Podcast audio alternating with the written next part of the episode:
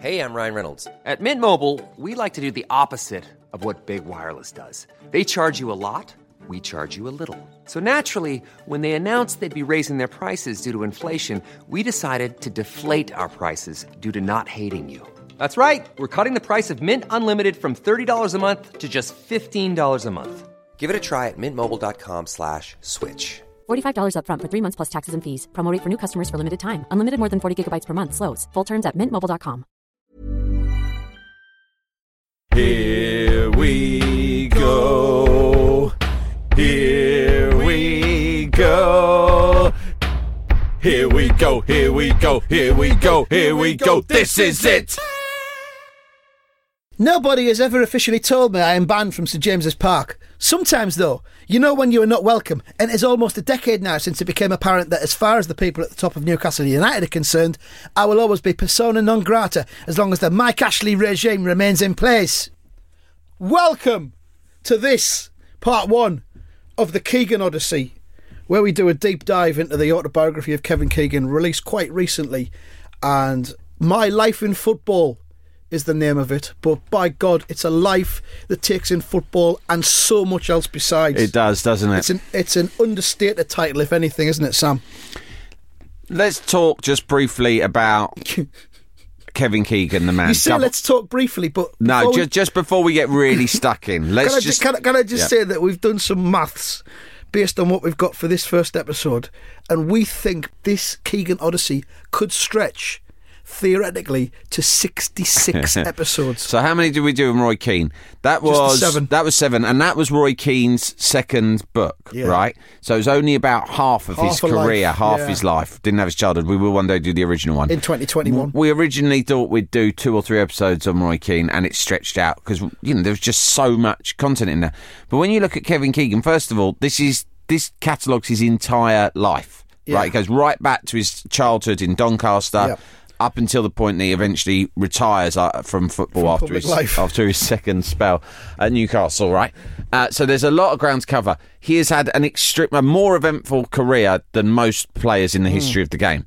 He played for a number of clubs. He had a, all, all sorts of adventures, both in his professional and personal life. Yep. He, before reading this book, what were your impressions of Kevin Keegan, Andy? uh, a vibrant uh, ball of fun and energy and enthusiasm. Hmm. His nickname used to be Mighty Mouse, which I think. Yeah. just completely sums him up. Yeah, and really, in this book, it doesn't. I wouldn't say it surprises you. You don't end up thinking he was anything other. You end up, I would say, loving him. Yeah. Because of the way he lives his life, Yeah. which is one of being positive and enthusiastic. There is a genuine childlike quality Mm. which shines through in a lot of the anecdotes we're about to dive into, where he has a genuine and authentic kind of naivety that's very endearing. Yeah. And he just, you know, at times people take advantage of him because of it, Oh. but nothing ever makes him cynical. The good, through good times and bads, he retains that sort of effervescence that uh, we know, and sometimes it spills over, like in the famous rant. But let me tell you, although a lot of you will be thinking, and he says in the book, he goes, a lot of younger people in the game, the younger fans and so on, know me principally for the rant I did Yeah. um, about Alex Ferguson That's in the nineties. thought. He said, and you know, when I get asked to events and stuff, or people come up and ask for an autograph, he goes, one of the most common things is to, to for me to write, I would love it in the in the book. And he said, and sometimes I get invited on stage. They go, here he is, the man most famous for the I would love it thing. And he goes, you know, I've been, I won European Player of the Year two years running in Yeah. '78 and '79. I was, you know, I won every trophy in the game at Liverpool. I'm probably the, remain the most successful Englishman to play abroad mm-hmm. uh, ever, and uh, won loads of caps for England, captained them several times. And played got in the pop charts Played in the World Cup, got in the co- pop charts, and you know had actually, on reflection, a fucking good career in management. Yeah. I mean, you know, we remember like, oh, he just fell short at Newcastle, but fuck me, that you know. That was Newcastle. Newcastle before and since have been a team who, at best, aspire to mid-table He- mediocrity. He, he took them from practically the bottom of the second division yeah, and then the took them to the practically the top and, of the Premier and, League. and let's be honest here, I don't think the Premier League have ever seen a team as exciting as his Newcastle team was in the 90s. There's been better teams, hmm. many better teams. There's been several United sides. There's been the current City side. There was Arsenal's Invincibles, you know, Chelsea. There's been so many good teams, but in terms of the excitement, and, you know, obviously I'm conscious I'm talking to a Mackem here. I'm just going to try and put that inherent bias to one side. Don't yeah, worry, because I'll be because, professional. because you know everyone did did feel like a Geordie in the nineties, in the mid nineties when I was a student. There was a sort of a collective thing where it felt, perhaps I was wrong, but it felt there was a moment where everyone you met, anyone who wasn't a cunt, you know, putting a, the cunts were on the sidelines in those days, don't you think? Like in the 90s, you know, the cunts, they're back now. Yeah, They've yeah, been yeah. back for the last 10, 12 years Yeah. but it's like they'd sort of squ- like squirreled themselves They've away into a spider hole, they? Yeah. and we thought that they'd gone and they didn't exist anymore. But they were just there. They were in golf clubs. Yeah. you know, wherever the hell fuck else they The hang internet's out. brought them these back out, cunts. hasn't it? The- they've they've 'Cause fucking they come didn't have out a voice. from nowhere. They didn't have a voice. They were 20 emba- years ago. they, they were rightly embarrassed about themselves, Yeah. and now they're not. But in the nineties, it was like everyone was into, you know, Oasis aren't a great band, really. I mean, depending on how you No, I how, don't you, think how, they how you sort They're- of they're all right. define greatness. But everyone was into them because it just seemed like fun. And everyone was into thing, Kevin? Keegan Yeah. because it was fun. And also, perhaps more controversial in all those things, everyone was into Tony Blair. He wasn't Prime Minister yet, but we'd all given up on Labour ever fucking winning power. Yeah. And he seemed like a fucking good bloke who was going to actually become a Labour Prime Minister. And those three things, everyone was sort of into it. if Tony Blair was ever going to record a pop single, it would probably be Head Over Heels, the Yeah. Kevin Keegan song. So there's that link, isn't there? You can imagine Blair singing that, can't you? Or Head Over Heels, the Tears for Fears song. Either of them, a which double- he a could do side. with Gordon Brown. Yeah. Something happens and I'm head over heels. I never find out till I'm head over heels. Him and Gordon Brown doing that, fucking lovely. The Tears for Fears of nice politics. Listen, I've been very clear about this. Gordon and I have withdrawn from frontline politics, and for the next two years, we are going on a world tour as a Tears for Fears cover band. We're calling ourselves Queers for Fears. Because we're inclusive.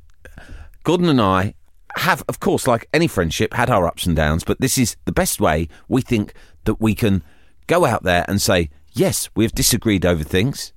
Yes, we have not seen eye to eye. And remember, Gordon only has one eye, which is where a lot of his insecurities come from. Yes. But we remain friends and we remain committed to a progressive form of politics. And the best way for us to uh, uh, express that to all of our fans, both here and abroad, is by forming Queers for Fears and going on tour. We ourselves are not homosexuals, but during the show, we will be showing a video behind us on the big screen, which will show um, gay animal uh, cocksucking, which we have acquired from the David Attenborough Archives. Library. very kindly donated to us. Just a smidgen the, of footage, just a preview of what you can expect after David has by died. the estate of David Attenborough, the Attenborough estate. Um, yeah. So anyway, that was the nineties. Keegan's Newcastle was a big part of it. Let's get stuck into the book. Well, yeah. So he's. uh, I started with the first paragraph there, and then he talks about Mike Ashley, and he says the saddest thing is I would not want to go back anyway after everything that happened. Um, I will always be persona non grata as long as the Mike Ashley regime remains in place. The only time I've made an exception came after an invitation to a private function at St James's Park, one night when there was no football on. It was a leaving do for a lifelong Newcastle fan. My first response was to send my apologies and explain it would be impossible for me to attend. But uh, the guy was leaving for a new life in America, and I knew everyone wanted me to be there for his send off. I didn't want to let him down. And besides, he says, I have always loved a challenge. he goes on, I improvised. I put on a pair of glasses. I found a flat cap and I turned up the collar on my overcoat to complete the disguise. I found a quiet place to park my car, a safe distance from the ground. And then I walked in the back way, sticking to the shadows and avoiding eye contact with passers-by. so this is, as you've mentioned before, this is the first of Kevin Keegan's disguises that he enjoys. One of the biggest themes of this book is disguise, and that is one of the things that you discover. You don't, you know, some things you knew already, and the book reaffirms them. Some things you didn't know. Kevin Keegan regards himself, and these are his exact words, not mine, as a master of disguise. He loves to dress up, and this in the opening page of the book is just the first. It's no, co- it's no coincidence that he chooses to open the book with a quite detailed um, anecdote about him using a disguise to enter St James's Park, a stadium that he had been banned from. Um, the disguise stories, by the way, become more elaborate and outlandish as we go through the book. Is there a separate chapter lists listing all his top disguises? No, but there should be. If you look in the index, D for disguises, it's Yeah. got the more entries than anything else. 10 pages on yeah. its own. Yeah. So um, he says it was dark and nobody had recognised me until I made it to the stadium entrance. Then one of the staff came over straight away. Hello, Kevin, she said with one of those lovely Geordie welcomes. What are you doing back here? My cover was blown, but at least it was a friendly face rather than being a, a hand being placed on my shoulder, as if Mike Ashley would get him thrown out into the street. Yeah, I don't, I can't even, I think, you know, Kev, again, wanted to think of it that way Do you because think Ashley stalks the corridors of St James's at night looking for intruders? anyone seen, anyone seen Keegan? Day 409. Uh, no sign of Keegan. Still no sign of Keegan, but you can never relax. He'll be back. with his disguises, he could be here right under my nose. I could be talking to him now. I myself could be Kevin Keegan disguised as Mike Ashley and not even realise it. That's how cunning he is. The bastard. he learnt it off Bill Shankly, apparently. Uh, there's loads about Shankly. He, he's, he, he goes on about, like, you know, um, he goes, the only other occasion I ventured back to St James's Park was for the unveiling of Alan Shearer's statue. But strictly speaking, that was on public land rather than the site of the stadium so itself. that was acceptable. And here's the key key line: that was it was on public land rather than on site of the stadium itself, and nobody can stop me walking the streets of Newcastle. Well, Nobody would stop he's me from right. doing that. I, I don't care. No one's going to stop me doing that. If I want to walk around Big Market of a night, I can say hello to all the fans. Yeah, I can do it. He would do it. He wouldn't get more than ten meters because he'd be just engulfed. if I want to go on to that disco boat, you know the one Yeah. they've got down. Tuxedo Princess, Yeah, if I want to go on that, and uh, I think it was that one that had Would a, it- bu- a would it- bucking bronco in it. revolving dance floor. What's the one that has a bucking bronco in it? I've been there um, once. Oh, it's not the boat, is it? It was on the boat. Might have been on the boat. That I think that was a fad because there was a pub in Sunderland that had a booking Bronco for a while as well. Fucking great. I think I think the fad should come back because whenever fads generally generally are fads because they're fads. they don't, come, back. Well, listen, I'm going to try and Bring back all the start fads. a chain of 90s themed bars called Kev's Place, Yeah. right? And they're, they're all going to have bucking Broncos. They're going to serve Caffrey's and Hooch, Yeah. right? Do this? Have the girls that go around selling shots. Yeah, out of the bottles. yeah. I think they're still around. Be, That's not a there'll be, yeah, but the girls will be like in bikinis because in the 90s Yeah. that was just normal. Yeah, it was. and uh, Yeah. and we just said it was ironic. So it course was was. right. Your girlfriend didn't leave you for Yeah. for indulging in that sort of sexism because no, no, it was all they- right. everyone had convinced themselves that it was Cheeky ironic. wink. Yeah, come on, don't be like that, sweet. Ah, it's just a bit of fun. I just slapped that cigarette bird on the ass. It's used- equality, isn't it? It's what they want. they there was d- girls who'd come round in my local pub selling fags, and they're very Right. beautiful. And they'd come round, they'd sell you fags at discount price. To ba- literally, it was like drug pushing. And I was a, you know, like I was fucking eighteen or seventeen or some bullshit. What a cunt! And she's like, she's come round and she's just doing her fucking job. And I, pissed, started sort of lecturing her because I didn't smoke. Right. I was like, this is fucking madness. You're drug pushing. That's what you're doing for a living. You're going around here, going up to young kids who don't smoke yet and Yeah. Mm-hmm. offering them discount fags. How do you feel about that?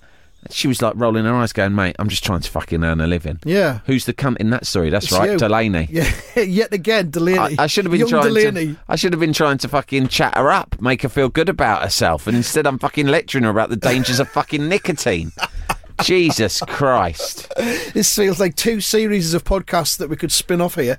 The first one is called Fadcast, Yeah. which is all about fads That we should from bring the back. past that we want to bring back. And the secondly, we're just going to call Young Delaney.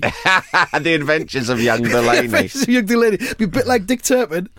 You'll start off in the first episode, age six, in fancy dress as Dick Turpin. But listen, I'm not always the cunt in the stories when I'm a kid, but well, we'll I just am focus on the ones sometimes where, where I am. the cunt. Yeah. Oh, very often I'm the victim of cuntishness. We'll call it Young Delaney the cunt. No, that you've got it all wrong. I'm the fucking victim. What about when I got stuck up on that fence? I was the victim. What about when my mate put all those t- sandwiches down the loo? I was the victim. Yeah, you were Again- embroiled in it all, though. Again and You were- again, I'm the victim. You were the And architect of your own downfall. and if I and if I made mistakes like tricking Matthew Jokins into shitting out of a tree, Yeah.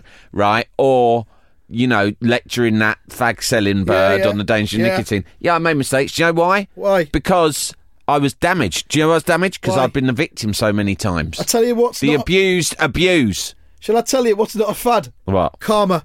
Fucking Think about hell. that, young Delaney. Anyway, listen. I'm bringing a 90s fucking bar. It's going to have Bucking Broncos, Caffrey's Hooch. There's going to be Oasis music. There's going to be fucking Tony Blair speeches up on the big screen. Right? It's going to be fucking sensational. I'm going to wear a wig of what my hair was like in the 90s, which Pla- was a proper 90s Will Britpop we, have, haircut. will we have plant cocksuck, cocksucking videos? that wasn't a no? 90s thing. That's good though, that's the wouldn't that's another bar that I'm doing, which is the future themed That could be the chill out room. yeah. Yeah. What else good happened in the nineties? Yeah, Yeah, they're plant just sex in the everyone, there'd be a lot of people wearing Newcastle shirts. Yeah, yeah. You know, I think it's. I've, honestly, I'm not joking. I think people would go for that. But anyway, that's another story for another podcast. Jalapeño. Here's a cool fact a crocodile can't stick out its tongue. Another cool fact you can get short term health insurance for a month or just under a year in some states. United Healthcare short term insurance plans are designed for people who are between jobs, coming off their parents' plan, or turning a side hustle into a full time gig. Underwritten by Golden Rule Insurance Company, they offer flexible, budget friendly coverage with access to a nationwide network of doctors and hospitals. Get more cool facts about United Healthcare short term plans at uh1.com. Quality sleep is essential. That's why the Sleep Number Smart Bed is designed for your ever evolving sleep needs. Need a bed that's firmer or softer on either side? Helps you sleep at a comfortable temperature? Sleep Number Smart Beds let you individualize your comfort so you sleep better together. JD Power ranks Sleep Number number 1 in customer satisfaction with mattresses purchased in-store. And now, save 50% on the Sleep Number limited edition Smart Bed for a limited time. For JD Power 2023 award information, visit jdpower.com/awards. Only at a Sleep Number store or sleepnumber.com. Jalapeño. What happens next? Well, we- we've still we've got Alan, the Alan Shearer statue to be unveiled uh, on public land. Uh, the Newcastle regime didn't put a penny in. Uh, the city council found a plot of land in the shadow of the Milburn stand. He says, and then he says, "It's also very sad." Uh, Freddie Shepherd, the former chairman, his family appeared for the statue, and uh, Newcastle didn't even put a few sentences on the club website. And plainly, it was too arduous for anybody from the club to walk the 30 yards up Barrack Road Yeah. to attend the unveiling. It's a, a rogue statue, isn't it? An unofficial statue. oh, that's great. Yeah, it's good. And um, because, of course, Shearer's pretty. He's not persona non grata because he managed there for a while under Mike Ashley. But he didn't like them either. Shearer is very vocal and very critical publicly hmm. Of. Yeah. the regime. So the, you know, there's a tension. They there. were never going to put it up. They're idiots. I mean, they're complete fucking idiots. I look forward to the day when Ashley's gone and that statue can be removed and put from public land and put and in put put, it in the the- middle of the pitch. Why not put it up front? Yeah, just fucking bounce balls in. Just put the crosses in. If you get them at the right angle, they're going to bounce in off of that big owl's head. Get the apprentices to shift it from one half of the pitch Yeah. to the other at half time. Yeah, you're. I think you're probably allowed to do that. Um, he, when he's talking about the Newcastle Stadium, you know, and he goes, you know, I rem- it's re- it was really great. Now it's this huge stadium. He goes, but I remember what it was like when I was first playing there. Banks of rough, hard-faced terracing behind the goals, Yeah. with police cells in the corner, four spindly floodlights, and barbed wire on the perimeter walls. Sounds like a fucking prisoner of war camp, doesn't it? Sounds like Tenko, right? We didn't have a roof at either end. It rained so hard that sometimes a puddle the size of a small lagoon would form by the side of the pitch. Yeah. I can still remember the game against Sunderland when a duck came down to splash around uh, beside the playing surface. Don't, don't believe that, Kevin. Yeah, I did not. Li- little duck came along. We, me and Terry Quack, Mack. quack. Me and Terry Mack used to bring along bread, specially, and feed them. We'd stop the and uh, the other lads would say, "What are you doing? The game's happening right now." And I'd go, "But look at them, they're lovely." And I'd stop and feed it a little bit of bread, and so would Terry him- Mack. I used to call him Captain Beaky.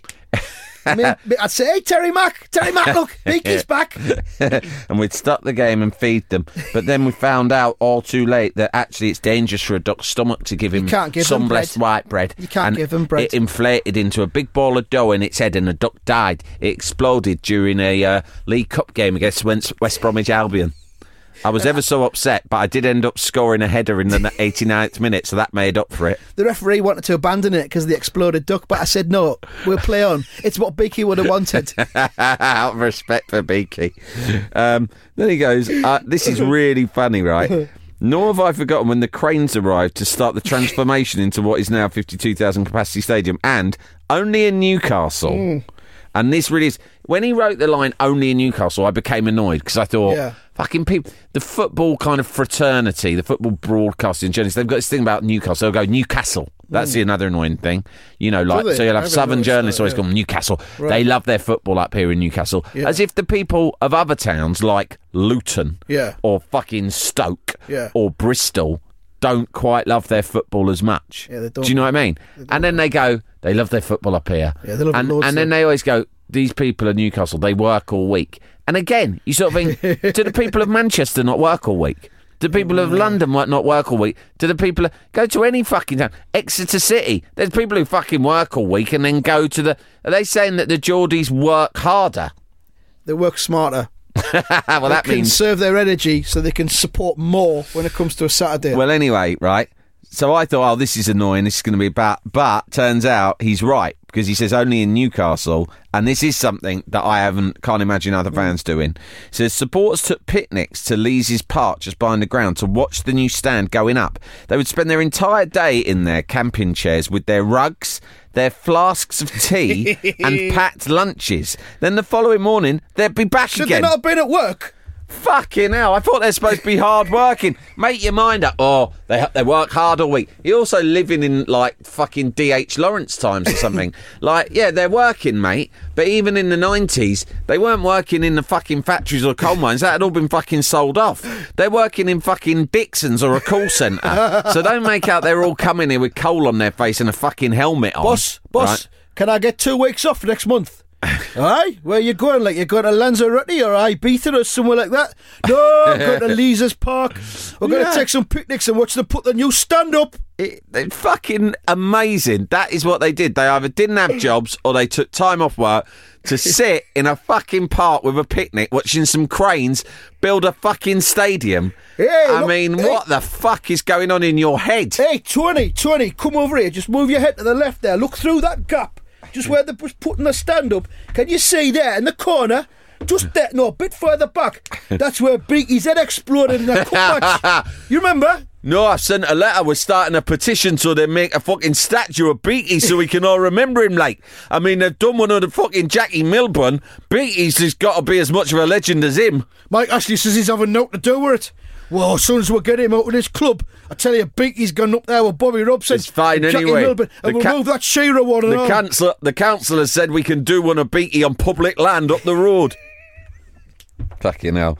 So anyway, that's uh, that's his memories of the ground. Um, he- What happens next, to Next, him? the next thing I've got on our list here, he, it's quite good. He, he talks about the uh, England job because this is the first chapter. It's kind of an overview. he does an thing, overview isn't of it? everything that's to come. Yeah, he says uh, he talks about it. He says um, it was my 18 months as manager that hurt me deeply. I'm not the only man who's tried and failed to restore England's reputation. It can't be a mere coincidence that football men of the quality of Ron Greenwood, Don Revie, Graham Taylor, Fabio Capello, and Roy Hodgson. There's a bit of a mixed bag of a list there. Have been obliged to leave with the brand of loser. Yet I was not going to make excuses. It was a step too far for me, and the truth, as hard as it was for me to accept, was that I wasn't up to it. Hmm. And I think that's another thing about Keegan that's really admirable. That he's he's unfailingly honest. He's super too honest, and he earns his and he owns any failures or any mishaps in his career. I mean, you could also you could almost say that Kevin Keegan probably thinks worse of himself than he should do. He's hard on himself because what he's saying there is a lot of England managers struggle. Yeah. It's a tough job, and ultimately it comes down to the cards you're dealt when you're England manager. Yeah, yeah. Some managers take a team on when there's not a good group of players to choose from, or maybe a good team has started to get old, or whatever. And Keegan proved at club level. He's good manager. Could build a team, Uh, couldn't he? could build a team. So he told himself he, he relies entirely on adrenaline and enthusiasm. And when that dips, which it does in any man, even Kevin Keegan, you have to have reserves of self belief. Mm. But if you don't, if you can only operate when the adrenaline's flowing through you, as soon as that drops, because crash. That's it. You just think, oh well, I'm shit anyway. Yeah. I don't think he's as shit as he reckon, and I think if he'd had the stomach, he could have stuck around, and maybe he would have done all right with England. But it doesn't really matter because he, if you wa he wasn't happy, he talks about he's, he's extremely honest about everything. He talks about his playing career and how he, he he won the European Player of the Year two years running, and all the other things he won. And he says the thing was about me was I wasn't even that good. He hmm. goes, I was not, you know, there was players who I played with at Scunthorpe who I envied the touch of, who I thought I'll never be as good as them. Look at the touch and technique they have; it's miles better than mine. He goes, but what I did was I just worked hard, and he was always told he was rejected by 101 clubs when he was young for being too small. So what he did was he worked three times as hard as any other player to make himself good. He goes, I worked slavishly to maximise what I did have. I wasn't big, but I scored goals in my head. I was fast, but I made myself faster. And if I had a weakness, I worked on it until it became a strength. And here's the line that I like I was the mongrel who made it to Crufts. There's kind of um, a lot of parallels between Keegan and, and Roy Keane in that sense of they didn't have a lot of almost like natural ability, but they worked hard and they were dedicated and they Yeah. got there through sheer willpower and just that relentless graft. and they became world class players. Yeah. They're both world class players. yeah, and world class Um, men. And world class men, but in different ways. I can't imagine them getting on. Uh, but at the same time, I can't imagine them not getting on because I think Roy, who is an extremely harsh judge, Yeah. would respect Keegan Probably. because he'd think he's he'd respect his work ethic. And Keegan would have loved to have had Keane in his team Oh yeah, because he bought David Batty. but David like- Batty to play in that Keane role, Yeah. but Keane was so much more. Yeah. He was He had his multi-dimensional. eye on Keane, I imagine, but Yeah. get a Batty. He said um, what what he liked to do was uh, work his backside off, chase every single ball down. Yeah. He said Bill Shankly has always put it best. But by the way, his book is dedicated to Shanks Oh, right. and his wife. All right. Um, Shankly is very much the guy who he feels he owes everything to. A bit like Keane with Clough. Yeah, he says he'd see me causing havoc among opposition defences, and Bill would say he was like that. I was a weasel after rats, always biting and snapping at your legs. He's like a weasel after rats. Always biting and snapping at your legs. Keegan, that lad, he's like a weasel, a weasel after rats. It's another great Scottish line, that, isn't it? Like Yeah. Ferguson and Ryan Giggs. Yeah, yeah. He was like a spaniel, a cocker spaniel chasing a silver paper on the They, wind. they always like Scottish managers can only see players through the prism of animals. Animals. Yeah. Animals doing stuff. when they speak to scouts, Yeah. they're like, "Yeah, I've checked out that player boss, the one who you asked me to go and watch in France. He's playing for Nice. He's he's he's good. I think he's a solid fullback. He's got good technique. He's good in he's strong in a tackle, but he's also not bad going forward. Hey, hey, hey, hey, hey, hey. What animal would you compare him to? What? What boss? What's he? Is he like a weasel or more like a wee dog? Um, I, I don't know, dog. What breed? Are we talking Labrador, all big and licky and cuddly? Or are we talking more of a Jack Russell, yapping about, but not too much hair on the furniture? Or maybe he's a mongrel, a mongrel who made it to Crufts. now we've established that. What's he like as a mongrel? What's he doing? Is he chasing a piece of silver paper in the wind? Does he beg for dinner at the dinner table? Does he beg for scraps? Does he go out in the morning and then come back at night and no one knows where he goes? Is he like one of those dogs you see who's got an itch in his ass, and the only way he can relieve himself is to drag himself a- across the glass, using his front paws only to rub that itchy arsehole? have you seen that? Have you? Is that what he's like? Does he try and hump your kids? Is he one of them? I need a player like that. That's what this team needs. and then you just learn if you're working for Shanks or Ferguson or any of those legends that that's how you have to put your scouting reports together. or he'll give you what he wants. Yeah, if not, you have to sit in a room with him for description of an ages. Exactly. You should just write it and send it to him, and if, if necessary, put a picture of the animal you're comparing him to. Because if not, you'll get in a room with him, and you have to listen for a long time with him describing different animals doing strange things. Yeah, definitely. Is he like a orangutan? He's like peeling a banana with his feet and then throwing his feces around. Is he like a Venus flytrap? if he could suck off an animal, what kind of animal would he suck off? That and was, would the animal like it? that was the conversation between Alex Ferguson and his chief scout when he was signing Juan Sebastian Veron. Brian Kidd came in. Yeah. I've had the once over. I've been over to Italy. I've had the once over on uh, this Veron character. I think he could do a job for us, boss. Brian, let me ask you something. Have you ever seen a Venus? question. Have you ever seen a Venus flytrap suck off an animal? no, boss. I can't say I have. Well, I fucking have, and that's how I see Juan Sebastian Veron fitting into our midfield of this great club. Now, can you see that? Can you see it happening? I don't quite know what you're asking me, boss. It's very simple, Brian. Answer the fucking question, or you're out, and I'm getting Queiroz in. Queiroz is very au fait with the oral sex techniques of the animal kingdom and the plant kingdom. He's from Portugal. They're very easy going over there. It's time for you to buck up, Brian. Time for you to shape up or ship out. Football is evolving. and we have to go with it. So we've got a Venus flytrap and we've got an ape or we've got a cat. a we've domestic cat, Brian, not a big cat. Don't be fucking got- or stupid. we've got a rescue donkey. Which is it? Which is Veron? so, but Keegan just uh, relied much more on gut instinct. Uh, yeah, of course he did. That's pretty much all we've got time for for this first episode of the Keegan, uh, the Keegan Odyssey. Uh, we didn't quite make it to. I, I've, I think, I think you should play us out, Andy, just on this bit that you correctly identified this morning um, about him becoming a freeman of the we'll, city. We'll we'll just set it up for the next episode. We'll Okay. just, we'll, we'll just talk about what it is. Uh, shall I read the passage? Read the passage, and we will dive deeper in episode two. Okay. I've been fortunate to win many awards, and it was on my watch just after our promotion to the Premier League in 1993 that Newcastle United were made honorary freemen of the city, which apparently give me all sorts of rights, such as being allowed to keep a cow on the town moor. It doesn't get much better than that. Alan Shearer was honoured the same way a few years later, and I've told my former player he can put two cows on there if he likes, because I'm not using mine. There we are. More on that in episode two of the Keegan Odyssey. Thanks for listening. This is going to go deeper, deeper than any of us can ever imagine. So grab your oxygen tanks and, and know that this story, you've only had a brief taste of it. It's going to get much more flavourful as the weeks go by. Bye bye.